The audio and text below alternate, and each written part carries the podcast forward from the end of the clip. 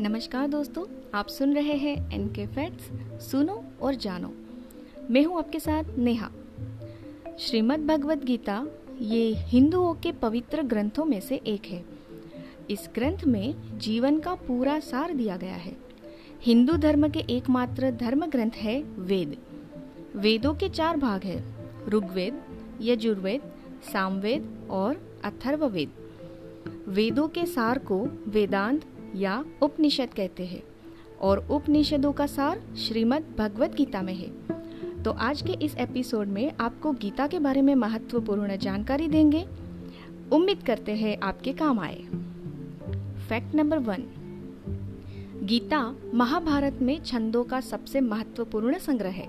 ये श्री कृष्ण द्वारा युद्ध और जीवन के अर्थ को समझाने के लिए अर्जुन को दिए गए उपदेश की एक श्रृंखला है। ये पांडव राजकुमार अर्जुन और उसके सारथी बने भगवान श्री कृष्ण के बीच एक महाकाव्य संवाद है। Fact number two Albert Einstein ने अपने जीवन के आखिरी वर्षों में भगवत गीता में निहित बुद्धिमत्ता में आत्मसात शुरू कर दिया था। उन्होंने कहा कि मुझे अपने जीवन के प्रारंभिक दिनों में ही भगवत गीता में लिप्त हो जाना चाहिए था। ऐसा ना करने का मुझे बहुत खेद है।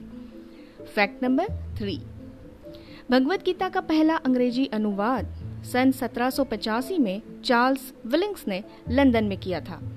भगवत गीता वैसे तो शुद्ध शास्त्रीय संस्कृत में लिखी गई है, परंतु इसे अब तक 175 भाषाओं में अनुवादित किया जा चुका है।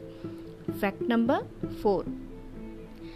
क्या आप ये जानते हैं कि हमारे देश भारत के प्रधानमंत्री भी गीता को बहुत मानते हैं? उन्होंने 29 सितंबर 2014 को यूएस के उस समय के प्रेसिडेंट बराक ओबामा को गीता गिफ्ट की थी और 3 नवंबर 2014 को जापान के प्राइम मिनिस्टर शिंजो आबे को प्रधानमंत्री नरेंद्र मोदी जी ने जापानीज में ट्रांसलेटेड गीता को गिफ्ट किया था। फैक्ट नंबर फाइव, गीता का उपदेश न केवल अर्जुन, बल्कि तीन और लोगों ने सीधे भगवान श्री कृष्ण से सुना था। वो तीन लोग ये है। पहला संजय, क्योंकि उसे उपहार में दिव्य शक्ति मिली हुई थी।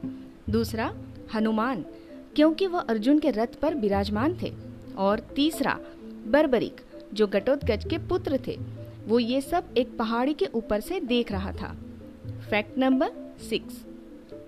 हिंदुओं के प्रमुख धार्मिक ग्रंथ भगवत गीता के यूँ तो अब तक दुनिया में लाखों संस्करण निकल चुके हैं, लेकिन भारत के केरल राज्य के 40 वर्षीय जी विनोद कुमार नामक व्यक्ति द्वारा बनाई जा रही भगवत गीता अपने आप में ही अनोखी होगी, क्योंकि वे दुनिया की सबसे छोटी आकार वाली भगवत गीता तैयार कर रहे हैं। वो भी चांदी की पट्टियों पर, जो 8-8 मिलीमीटर पट्टियों पर उकेरी जा रही है, और इसका कुल वज़न होगा मात्र 6 ग्राम। है ना बड़ी कमाल की बात? Fact number seven. क्या आपको ये बात पता है कि अब हिंदू धर्म का पवित्र धार्मिक ग्रंथ श्रीमद् भगवद गीता को पढ़ने के लिए दृष्टिहीनों के पास ये ग्रंथ ब्रेल लिपि में भी उपलब्ध होगा? फैक्ट नंबर एट भारत के हरियाणा राज्य के कुरुक्षेत्र में जब ये ज्ञान दिया गया, तब तिथि एकादशी थी। संभवत उस दिन रविवार था।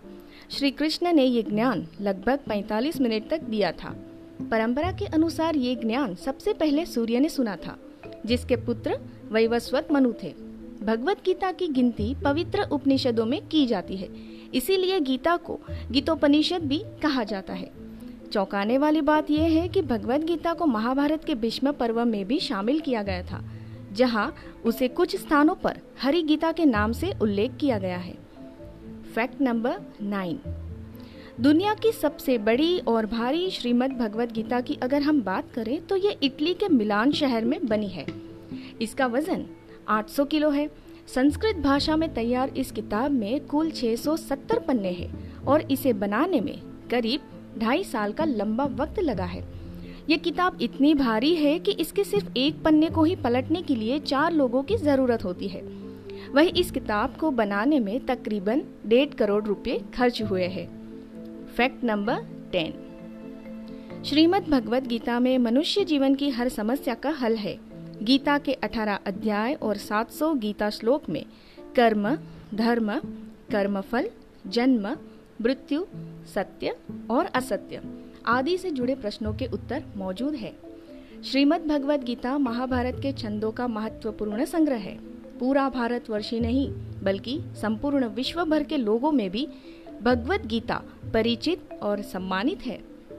आशा करते हैं आपको हमारा ऑडियो अच्छा लगा होगा। अगर अच्छा लगे तो शेयर ज़रूर कीजिएगा। ऑडियो सुनने के लिए धन्यवाद। मिलते हैं आपसे अगले एपिसोड में। तब तक के लिए अलविदा। जय हिंद।